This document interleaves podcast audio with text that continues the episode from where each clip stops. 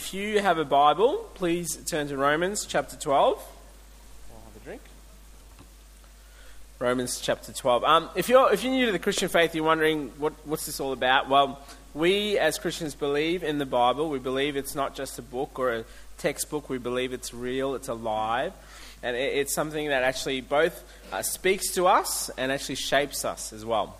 Uh, and if you are new to the Christian faith, you can actually uh, grab a Bible. You can actually um, look at the very, very, very few, first few pages. There's a little thing called an index, and it shows you where this book of Romans is. And don't be embarrassed. Just look up the page or turn to the person next to you and say, "Hey, what's he talking about? Where can I find this little letter called Romans?" I'm going to read from verse 9. I'm just reading from the ESV version. Whatever version you have in front of you is fine. Uh, let's read together. Starting verse 9, Romans 12. Let love be genuine. Abhor what is evil, hold fast to what is good. Love one another with brotherly affection. Outdo one another in showing honor. Do not be slothful in zeal, be fervent in spirit, serve the Lord. Rejoice in hope, be patient in tribulation, be constant in prayer, contribute to the needs of the saints, and seek to show hospitality. Bless those who persecute you. Bless, do not curse them. Rejoice with those who rejoice. Weep with those who weep. Live in harmony with one another. Do not be haughty, but associate with the lowly. Never be conceited. Repay no one evil for evil, but give thought to what is honorable in the sight of all. If possible, so far as it depends on you, live peaceably with all. Beloved, never avenge yourselves, but leave it to the wrath of God. For it is written, Vengeance is mine, I will repay, says the Lord. To the contrary, if your enemy is hungry, feed him. If he is thirsty, give him something to drink. For by doing so, you will heap burning coals on his head. Do not be overcome by evil, but overcome evil with good. Uh, once again, if you're um, visiting Canterbury Gardens, it's a great privilege to have you here with us. Uh, we are truly blessed to have you here with us this morning. Uh, we as a church started a, a, new series or a new preaching series last week. It's going to go over for seven weeks.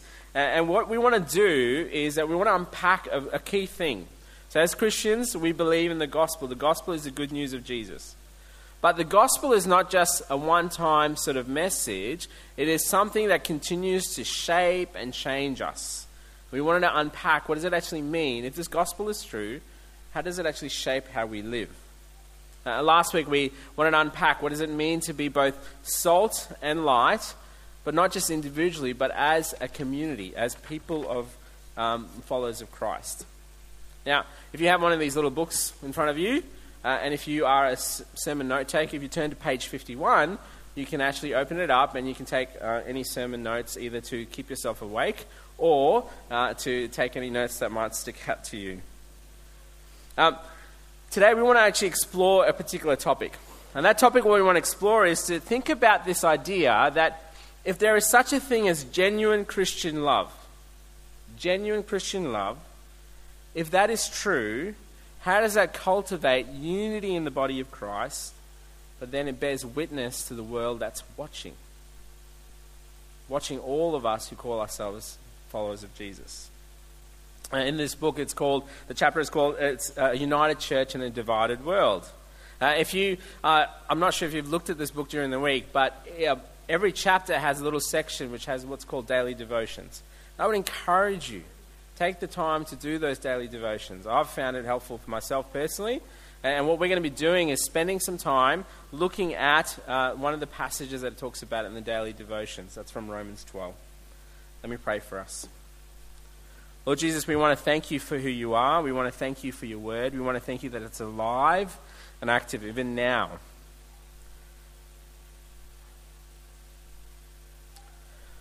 Holy Spirit, I pray that you would settle our hearts and minds, that you would speak the words of truth.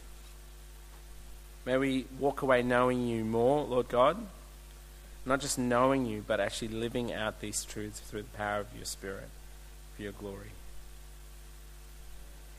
In Jesus' name, Amen. Now, when we read something like Romans 12 and we look at those particular verses, it's very easy for us to jump into it and think about, oh, this is all about just doing some things.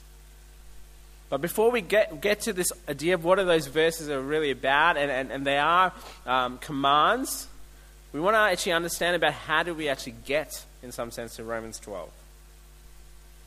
See, um, if you are uh, new, particularly to the Christian faith, or if you, are exploring it, uh, Romans is probably one of the most um, richest and most deepest um, uh, truth of the gospel that is unpacked over the whole book of Romans. If you've never read Romans, I would encourage you, I will implore with you, if you're wrestling with what is the Christian faith about, spend some time reading Romans.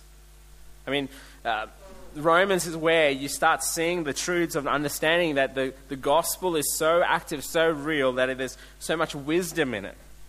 That it actually drives our relationships and how we interact with each other.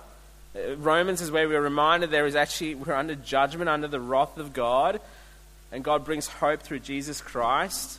Romans is where we're reminded of what is it actually um, have the gospel shape our character.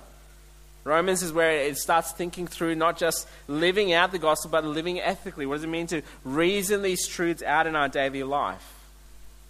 So, this truth of Romans, if you have never read it, I'd encourage you to take time. There's some deep doctrines that we talk about often in our Christian faith. There's actually most of it come from Romans. A good mate of mine uh, told me uh, his pastor, the church that he grew up in, uh, he grew up in a church, he knew all about Christian faith. He was one of those missionary kids. He thought he knew it all, and his pastor challenged him to write out Romans. To take the time each day to write out a chapter. At the end of writing Romans, he actually realized that he wasn't a Christian and he came to Christ. It's a wonderful book. I would encourage you to take time into it. Now, we explored where how the church in Rome started. We saw that in the book of Acts. We saw how Paul came and he planted. There was a house church that started, and there was the remnants of Christians still already there, and this, is, this truth is continuing being written to them. So, Paul is engaging with them. Now, like I said, before we jump straight into this, we want to lay a foundation. And that foundation is to understand and remind us of the story of God, the story of the gospel of Jesus Christ. We need to understand this world didn't just, just pop up one day. God created this world, He formed this world. And in this world, He actually placed us, as human beings, to be in relationship with Him. There was a united relationship with God the Creator and humans. Then the Bible reminds us in Genesis 3 that temptation comes into the world. The first humans are deceived and they fall into that temptation, and then there's division between God and humanity. But then this division continues and corrupts everything in life. And what happens is humans are prone and built for worship. They give themselves to worshiping other things than God. And ultimately, in some sense, they worship themselves. But see, this is the good message of the gospel. This is the good message of a God who loves the world, the cosmos and even those he has created, his image bearers. That because of a God, and the story of the Bible is constantly about a God who's relentlessly pursuing people who are saying no, no, no. And he pursues them. And how his plan of reuniting in relationship with them is by sending his son, Jesus Christ. And in Romans 1, you have these famous verses that have probably in coffee mugs and probably somewhere hanging out in your wall. It says this in Romans 1:16. It says, "For I'm not ashamed of the gospel, for it is the power of God for salvation to everyone who believes, to the Jew first and also to the Greek. For in the righteousness of God is revealed from faith for faith, as it is written, the righteous shall live by faith." And that's how we come up to um, Romans uh, 12. Now, previously in the first few chapters, what Paul's been doing, he's been really laying the foundation even more and saying, This is what the gospel is. This is what the gospel has done. It's not actually about you doing something, it's what Jesus has done. And in light of that, you give yourself you in faith to Him, and God opens relationship with you and you are his child. And there's this truth throughout the first few chapters being reminded that it can only be done by faith alone. It's not of yourself, it is of God. God has done this. That God has brought salvation. But this salvation also comes with this wonderful reality that there's this freedom that comes. There's freedom in that God brings freedom from the wrath of God. Not only that, there is freedom in that, there's freedom in relationship. God brings peace. God brings freedom from the law, the demands of the law. But not only that, God brings freedom in knowing. We talked about that earlier this morning about the hope that we have freedom from death.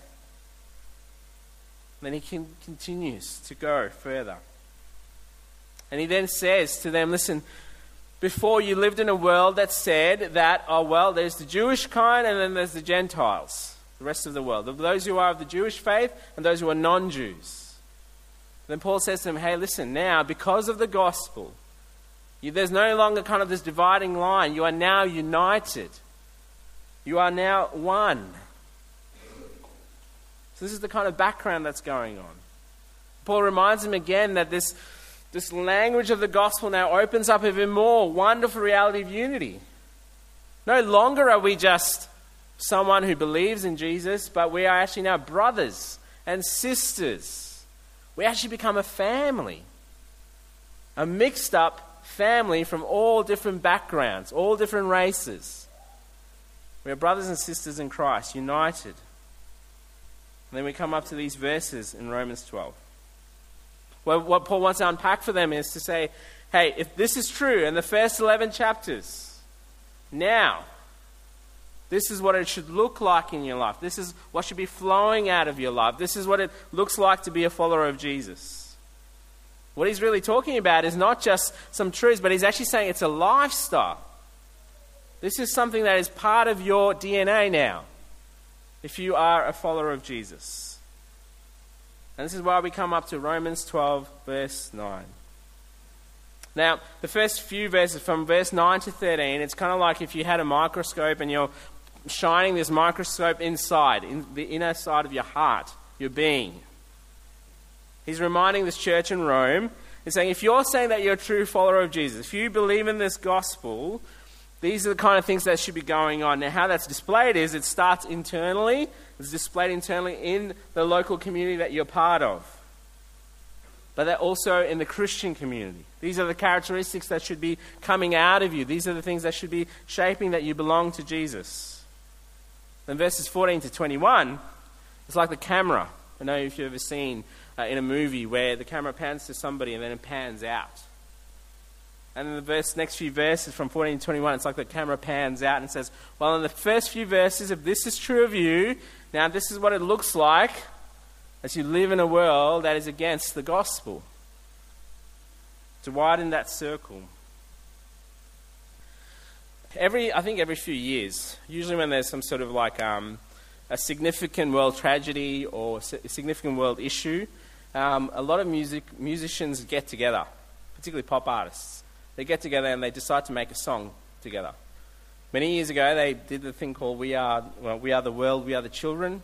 And if you remember that one, I tried to look up some ones in the 70s, but I couldn't remember any. I'm sure those who grew up in that era can remind me of that. But there's all you know, all the artists get together and they sing a song to remind them, and it's almost like this thing of most of the times, the usual themes that I've seen are something to do with love or something about we're all the same family. That's the kind of language that they use.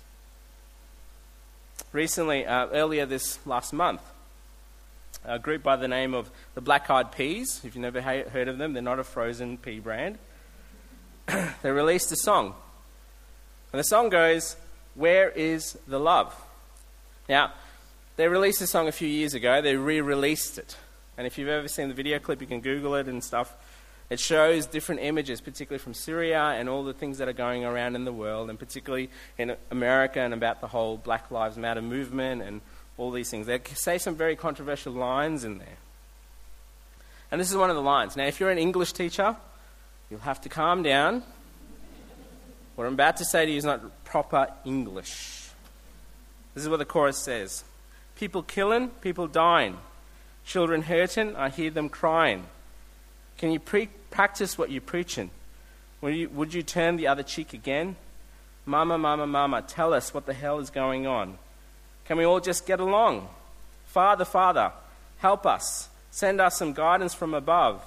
Because people got me, got me questioning, where is the love? And then one of the other choruses a little bit further says, um, and what happened to the love and the values of humanity? Where is the love? What happened to the love and the fairness and equality? Where is the love? Instead of spreading love, we're spreading animosity. Where is the love? Lack of understanding leading us away from unity. Where is the love? He's a, he's a just, as far as I know, I don't think they have a Christian faith. They're asking a very um, interesting question. And the question throughout the whole song is, Where is the love? They're making these statements. Now, the song eventually goes to, Oh, it's all inside of you. Somehow you can solve this. But their question still remains the same, I think. Where is the love in a divided world? I mean, they're asking, they're crying out, Where is this love? But, friends, if you are a follower of Jesus, if you believe in God, if you believe in the God of the Bible, when you and I hear words like that, people crying out, going, Where is the love? Where is the love? Where is the love? Oh, friends, if you're a follower of Jesus, something should stir in you. Something should stir in you as you hear that question. Because we know where is the love.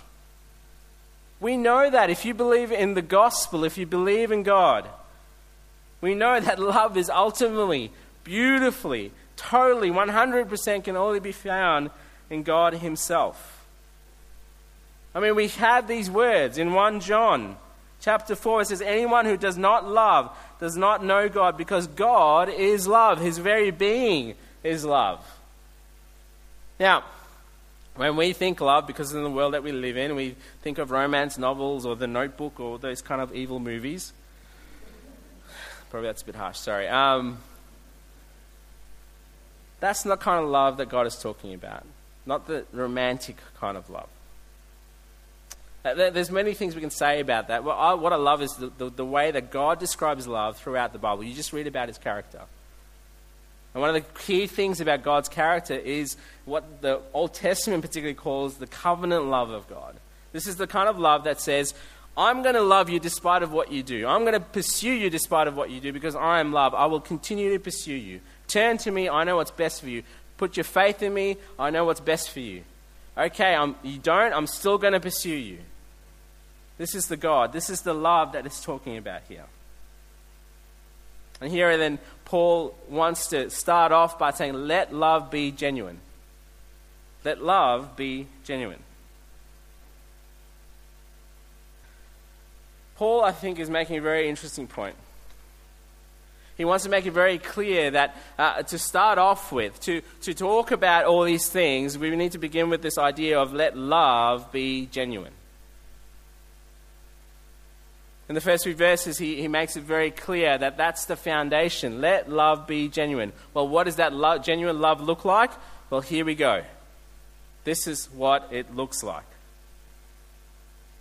This is what is driven by. It is driven by a love that is shaped by God first. That love now drives you to live in a particular way. So neither is it sort of a, just a religious kind of saying of do's and don'ts. Because religion either automatically leads you to sort of hopelessness and say, I can't do this, or it leads you to arrogance and say, I'm already doing this. I'm not like them.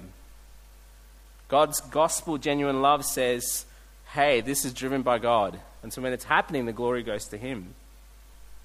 Now, as you read those verses, after he says, Let love be genuine, abhor what is evil, for those of us who love lists, this is the kind of stuff that we look at these verses and go, hmm, now, what do I do here?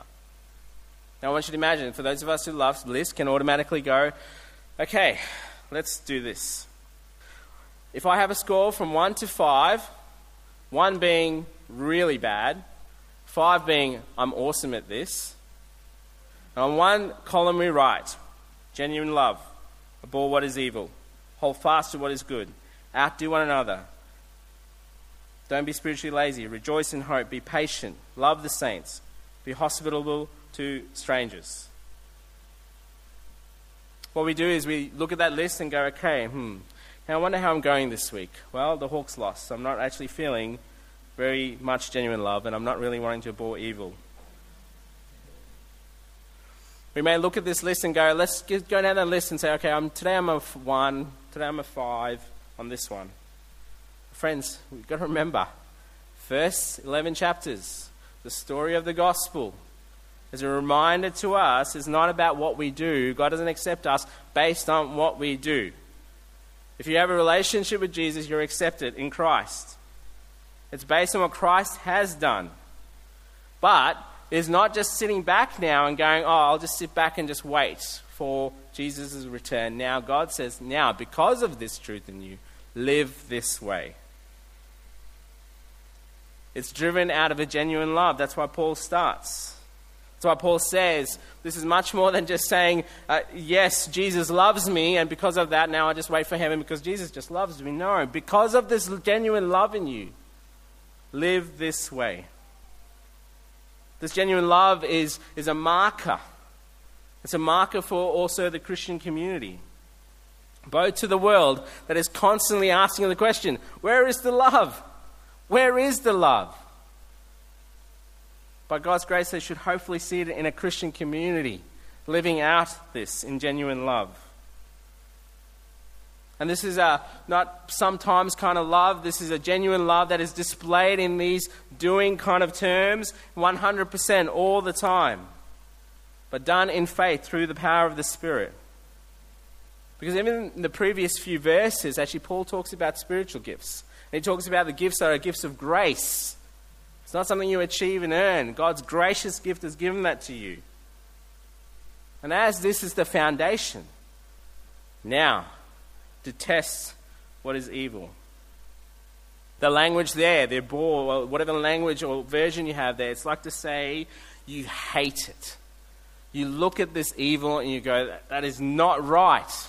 It goes even more deeper. It's not just about what you see, it's seeing the effects and the pain that evil brings. That you are moved by this genuine love to hate it and say, This is not the way God created it to be. This is not what it's meant to be like.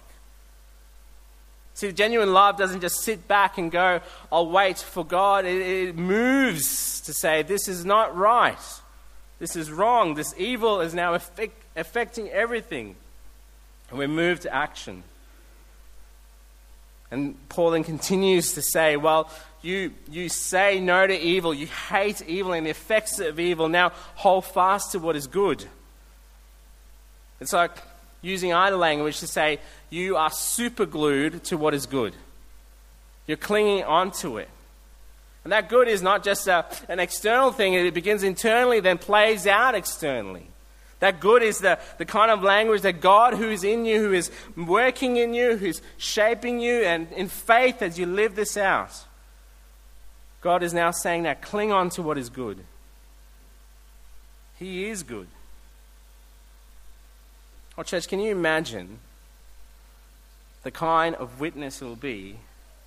A church that is genuinely shaped by this love, that is hating evil, that is super glued to what is good. Can you imagine the kind of witness that it will be? And as we read this, the question is we need to ask is that us as a church? Friends, if you are a disciple of Jesus, this is not like an option. This is a command from God. And remember, once again, it's not just about trying to guilt you into this. This is actually reminding if this is true of me, if I believe in Jesus, my faith is in Him, are these truths in me? Are, is this genuine love now being pushed to abhor what is evil, to hold to fast what is good. This is true of you. This is true of me at Canterbury Gardens.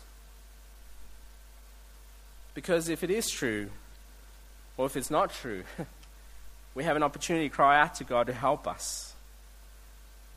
But see, this genuine love is there to shape us, is to play out and to make us live it out, but then it should drive us even further. Before we even uh, learn to love those who do not know Jesus, we need to understand genuine love now needs to also now be playing in a Christian community, be living it out in a Christian community. Before we just go out and love our neighbors and friends who don't know Jesus, it should be displayed here. Where this Paul is starting off, it says, Love one another with brotherly affection. He's specifically talking to the Christians there. He's saying, don't fake this. This is what genuine love looks like. Genuine love looks like do you love one another with brotherly affection? Uh, a few years ago, my brother in law went to uh, Thailand and he came back with a present for me.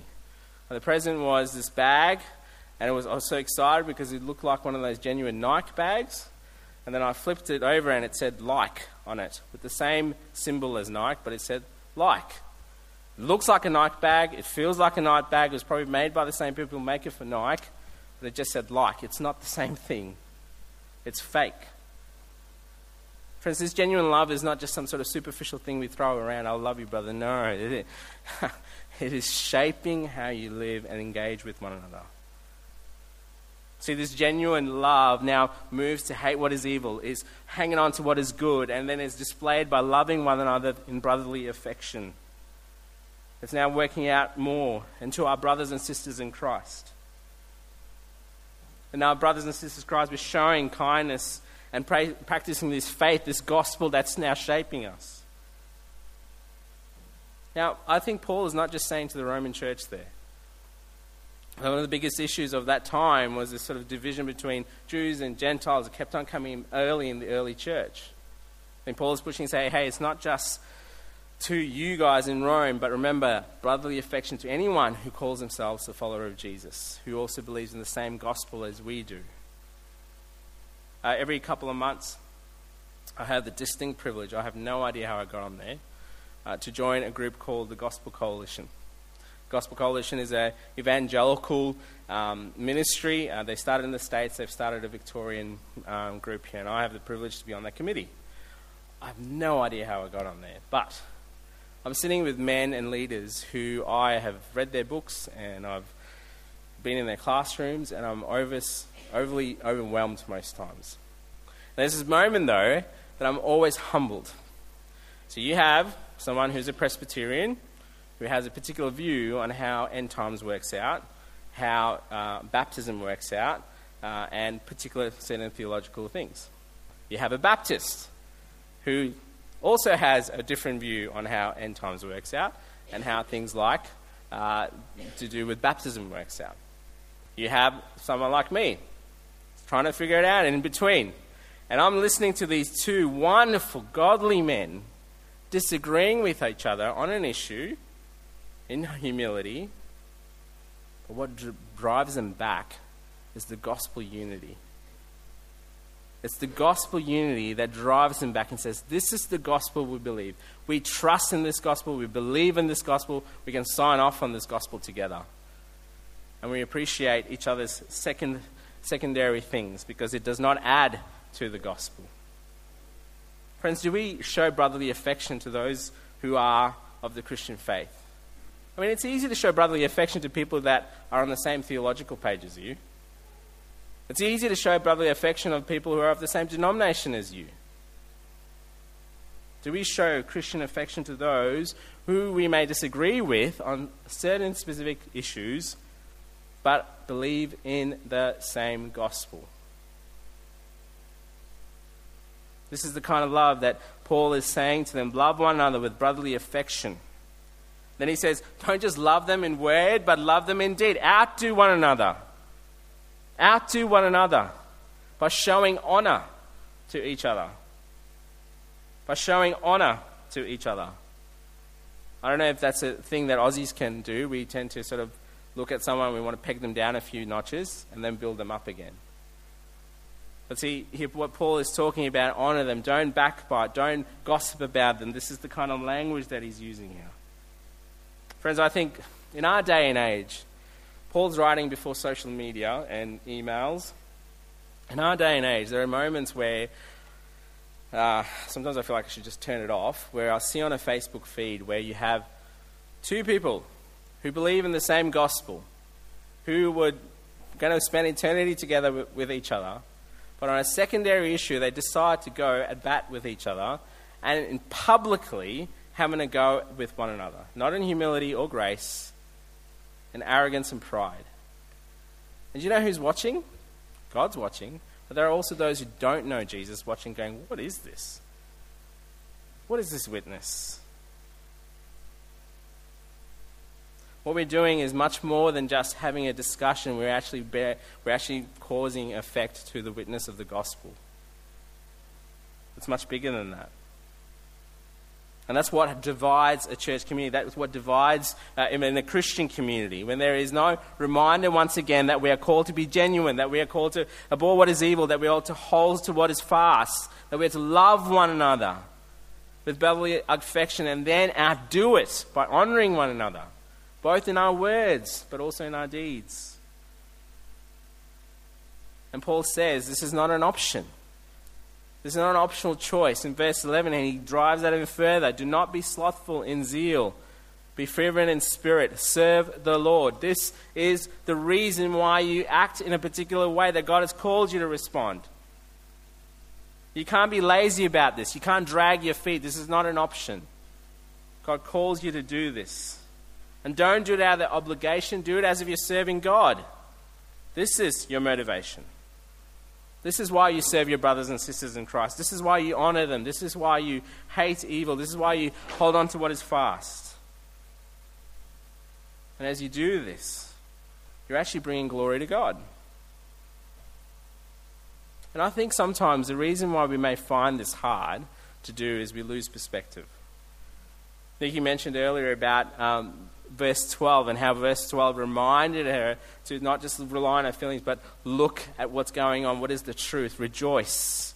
Rejoice in hope. Be patient in tribulation. Be constant in prayer. See, friends, if we, if we lose sight in knowing what is to come, that we have this eternal home, but not only that, what is the truth now in us, that Christ has given us hope. So much hope. That means we can actually live as God has called us to. Starting with each other and then slowly playing out in our Christian walk. And that is driven by this idea of constant prayer. That language is not just a religious thing, it's to say, hey, you are dependent on the Father. Cry out to Him. He's a good God, He's a good Lord, He's your Heavenly Father who cares for you. Now, church, I want you to imagine as you read this, our temptation is to read it just as an individual. Yeah, it begins there, but imagine reading it as a church community. As a church community is reading this, the question we need to ask is have we lost hope? Have we lost our direction? Because if you want to know how a church gets divided, how disunity comes in a church or a community, they lose sight. They lose sight of the gospel, they lose sight of the hope. And the only remedy is to look back again and rejoice. Rejoice in this moment. Rejoice what Christ has done. But not only does this rejoice now bring hope, but this rejoice then that means in that trial, in that tribulation. I think Paul is connecting that to the verses after that about persecution. But he's saying, in those moments, you can actually rejoice because you have hope. It enables you to be patient to be impatient with trial, not just as a church, not just individually, but as a church too. And imagine if this was a whole community living this out. Can you imagine if this is us living this out, continuing to live this out? What it does, it actually moves and compels unity within the body of Christ. Imagine that being a witness to the world that's watching. A world that is crying, Where is the love? Where is the love? And they start seeing this displayed. I mean, have you ever wondered? Your Christian non friends who don't know Jesus, and they look at you, and you are just being diagnosed with some terminal illness. And they're wondering, how are you getting through this? And they see that, oh, well, my church family have been helping me with the meals. My church family are loving me. They're caring for me. And they see this witness growing. And they ask themselves, how can you rejoice as well? And you say, well, I have hope. This is not just my life, there's life beyond. And that it bears witness to the world that is watching. And then Paul continues. as his genuine love, it, it now then looks to meet the needs of those who are in the house, that is, the, the saints. It begins with the saints, and then he goes to seek to show hospitality. He begins to say to them, hey, as this genuine love is being shaped, as you hate evil, as you hang on to what is good, as you love one another, as you honor one another, as you're not lazy about this, that you're really driven with a passion with, by the power of the Spirit to serve God. And as trial and tribulation comes in your church and individually and as a community, you rejoice because God has got this. You come to this point where he says, contribute to the needs of the saints to seek and show hospitality. So it should be now costing you in some sense. Your time, your talents, even in the context here, I think he's talking specifically about material needs. And then he says, show hospitality to the strangers. Now, when we read that word hospitality, we automatically think, yes, uh, it's a meal to, must be uh, particularly about my church friends. No, see, such, when he talks about hospitality, particularly in this context, he's actually talking about much more than just feeding their belly. Yes, meals are great. I think Christians are known for all the potluck lunches. What he's talking about here is this united love, genuine love flowing out, is now shown practically to a world that's crying out, You're being hospitable. You're being hospitable to those who do are strangers, who do not know Jesus. And with that in mind, he jumps into building the next layer from verses 14 onwards. And he begins with these radical words. Now, I want you to think this is a church that is under Roman occupation. Won't be long before Christians, if not already, are going to get martyred for their faith. One of the emperors was known for grabbing Christians, lighting them, putting tar on them, and lighting them up as part of his time when he had guests over as they burnt alive. And he says these words Bless those who persecute you, bless and do not curse them. This is not just like a, oh, bless your heart. That's really nice. This is radical, upside down thinking. This is not the kind of um, just blessed kind of language, Christian kind of jargon. What this is like saying is, if you want to kind of put it in our day and term, it's this is the rubber hits the road moment. This is the rubber hits the road moment. It would be like if you were at work or wherever you are, and maybe you're in your lunchroom, and in your lunchroom, um, or maybe your classmates, notice that there's one guy who's totally, absolutely, always bagging you out because you're a follower of Jesus. Constantly, continuously, making fun of you. And they know that. And in that moment, you have a couple opportunities. One, turn around and say, Right, I'm going to give them a go. This is not fair, this is not right. See, this language here of bless those who persecute you is to say, don't speak ill about them. Speak well of them. In that moment, it's like saying, I have the temptation to actually really give them a go, but I'm going to bite my lip because God commands me to bless those who persecute. And in that moment, we say, Nope, I'm going to get involved in this gossip, not going to get involved in fighting back, and say, Hey, that's okay. And I think this is very hard for us as Australians. I don't know if it's the convict heritage that we have or not, but we are battlers. We have this sort of fighting spirit. Someone gives us a go, we have a bit of a let's get back at him. It's part of our culture and this idea of blessing those who persecute you. Bless and do not curse them. But, friends, do you understand when a Christian community does that? What a great witness that is? To a world that is constantly backbiting, fighting, gossiping against one another. A world that is crying, Where is the love? And there's this Christian community that says, I'm not going to respond as you want me to respond. I'm going to respond as Jesus tells me to respond. Because my Savior did the same. My Savior was the one hanging on the cross who says, Father, forgive them, for they don't know what they do. When he had every right and every call call the angels and the armies of the Lord to come and wipe everyone out. See, as Christians, we are meant to look to our Savior who lived this out. Friends, we are a mixed up bunch in this Christian community. both here in our world, in Australia, but also here at Canterbury Gardens. But because of what Christ has done on us, because of this genuine love, now it's being displayed out, we are called to respond in a particular way. And this is now pushed further. Paul says, Bless those who persecute you, bless and do not curse them. And then he says, Rejoice with those who weep, uh, rejoice, weep with those, with those who weep. Now, it's easy for us to go, oh, yes, I'm going to rejoice with my Christian friends who rejoice. I'm going to weep with those who are, who are weeping, who, who, don't, uh, who, do know, who do know Jesus. That's not what Paul's getting at. In that verse, he's talking about, once again, people who do not know God, the ones who are persecuting you. This is like saying, yes, we rejoice and we see those terrible images of brothers and sisters in Christ in persecuted countries who are dying for their faith. We weep with them, but we also weep with those who are not Christians who are losing their homes. We don't just choose. Because of the genuine love that is in us, we are called to respond in a particular way, in a way that displays the gospel. We rejoice with those who rejoice, we weep with those who weep. And then it continues to further to say to live in harmony harmony with one another. Do not be haughty, but associate with the lowly. Never be conceited.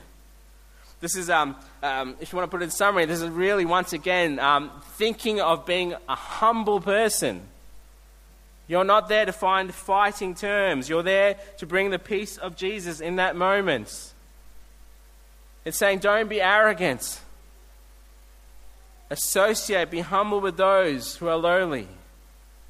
My friends, can you imagine if this is what is shaping a Christian community? Can you imagine if a Christian community is united around these truths and living this out? Both here in Kilsyth and beyond. It will be a ripple effect. And I think in our day and age, we, uh, one of the great things about um, YouTube and things like that is that we get to see live testimonies of people who are right there in this a few, a few years ago now, I think, we saw those um, confronting image of those Egyptian Christians taken onto a beach and martyred for their faith. And then there was the uh, fallout from that. The world is watching. The world is trying to figure out what is going on here. And then, mainstream media won't show you this, but there are other media outlets, like Christian Egyptian media outlets, who will show you this. There's a Christian Egyptian outlet. They interviewed one of the brothers whose brother was martyred for the faith. And he asked the question, Are you, are you bitter? Are you angry to these people? And he said, How can I be angry? Maybe I was a bit emotional at first, but now I cannot be angry because they don't have the love of God in them. They do not have the love of God in them. And then they asked the question So, what would you, what would you do if one of these um, guys were walking down your street? He said, It's funny that you asked that question. I was just talking to my mother about this the other day. And this is what my mother said. If I saw one of those ISIS guys who killed my son walking down our street, and I saw him, my first reaction would be of anger. Then I am reminded of the love that Jesus has given me. They don't know. They don't know the love of God. And you know what I would do? I would invite them into my house. I would prepare a meal for them. I would sit down and feed them. I would show them the love of Christ in me.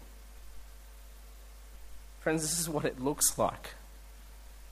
You and I are not in that season at this stage in our country. But whether we are not, there are people in your circles now, at work, your family members, who are totally against you because you believe in Jesus. How you respond to them will be a greater witness, both to them and the people around watching. Because what they will see is the genuine love of Christ when the rubber hits the road. And with that in mind, Paul says to them, Hey, repay no one evil for evil, but give thought to what is honorable in the sight of all. If possible, as far as it depends on you, live peaceable with all. Beloved, never avenge yourselves, but leave it to the wrath of God, for it is written, Vengeance is mine, I will repay, says the Lord. To the contrary, if your enemy is hungry, feed him. If he's thirsty, give him something to drink. For so by doing, you're heaping burning coals on his head. Do not be overcome by evil, but overcome evil with good. Paul is now giving them a picture of what is to come. Remember how in the first few verses of the hope? For those of us who know Jesus, we have hope. But there's also reality for those who do not know Jesus. There is a day coming. The King of Kings. Jesus is not no longer returning on some sort of donkey. He's coming on a white horse as the reigning king who rules, and there will be judgment. And the wrath of God will come, and it'll be a terrible day. But we don't live a life sort of based on, oh, I'm just going to wait till God gets you. No, we lovingly show them, we care for them as we do that. We need to leave God's judgment to Him and saying, God, it's up to you. It's not my role to do this. And friends, this is the life we're called to as followers of Jesus. Well, not just individually, but people united around this. To show this love, both to one another, this genuine love to one another, but also to the world around us. So, question as you look at this, how's that going? Maybe you have done a scorecard. How's the scorecard? Friends, if, if a genuine love is shaping us as a church, it cultivates deep unity. And this is how we need to continue to grow.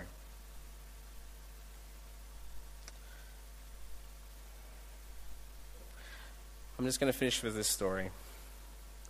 Uh, a while back, a student life, I used to work in the ministry. And this girl who did not know Jesus came along. And this girl came along and she turned around and said, I asked her the question, Hey, do you know God? You, what do you think about all this stuff? And she said, Shabu, I cannot stand the Christian faith. You guys are terrible. I cannot stand it, but I must say something to you. I said, What's that? The genuine community here is unbelievable. I have never seen a community that loves and cares for each other. And I want that. At this stage, this girl gave her life to Christ. And she's walking with the Lord and she's growing in the Lord. Friends, you never know what the witness will be when we live in genuine love with one another. I'm going to pray. Sorry that it's gone a bit over time. I'm going to uh, ask the music team just to stay for a minute because I'm actually just going to pray. And I want us to use this time to ask these questions. If you could close your eyes with me.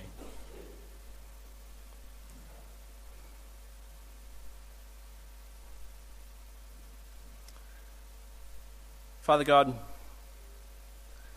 we ask that you would help us as a church to be a church that continues to grow to be genuine in love. Father, please forgive us for the times that we've let evil win, where we have not loved one another as we ought to. And maybe even this morning, there are some of us sitting here who are not loving each other as we ought to. Grant us grace to do that this morning. Help us to see forgiveness where it needs to be sought. Lord, enable us to be a church that continues to be salt and light. Help us to bless, the, bless those who persecute us. And help us to show the love of Christ that is in us so that people may come to know you. In Jesus' name, amen.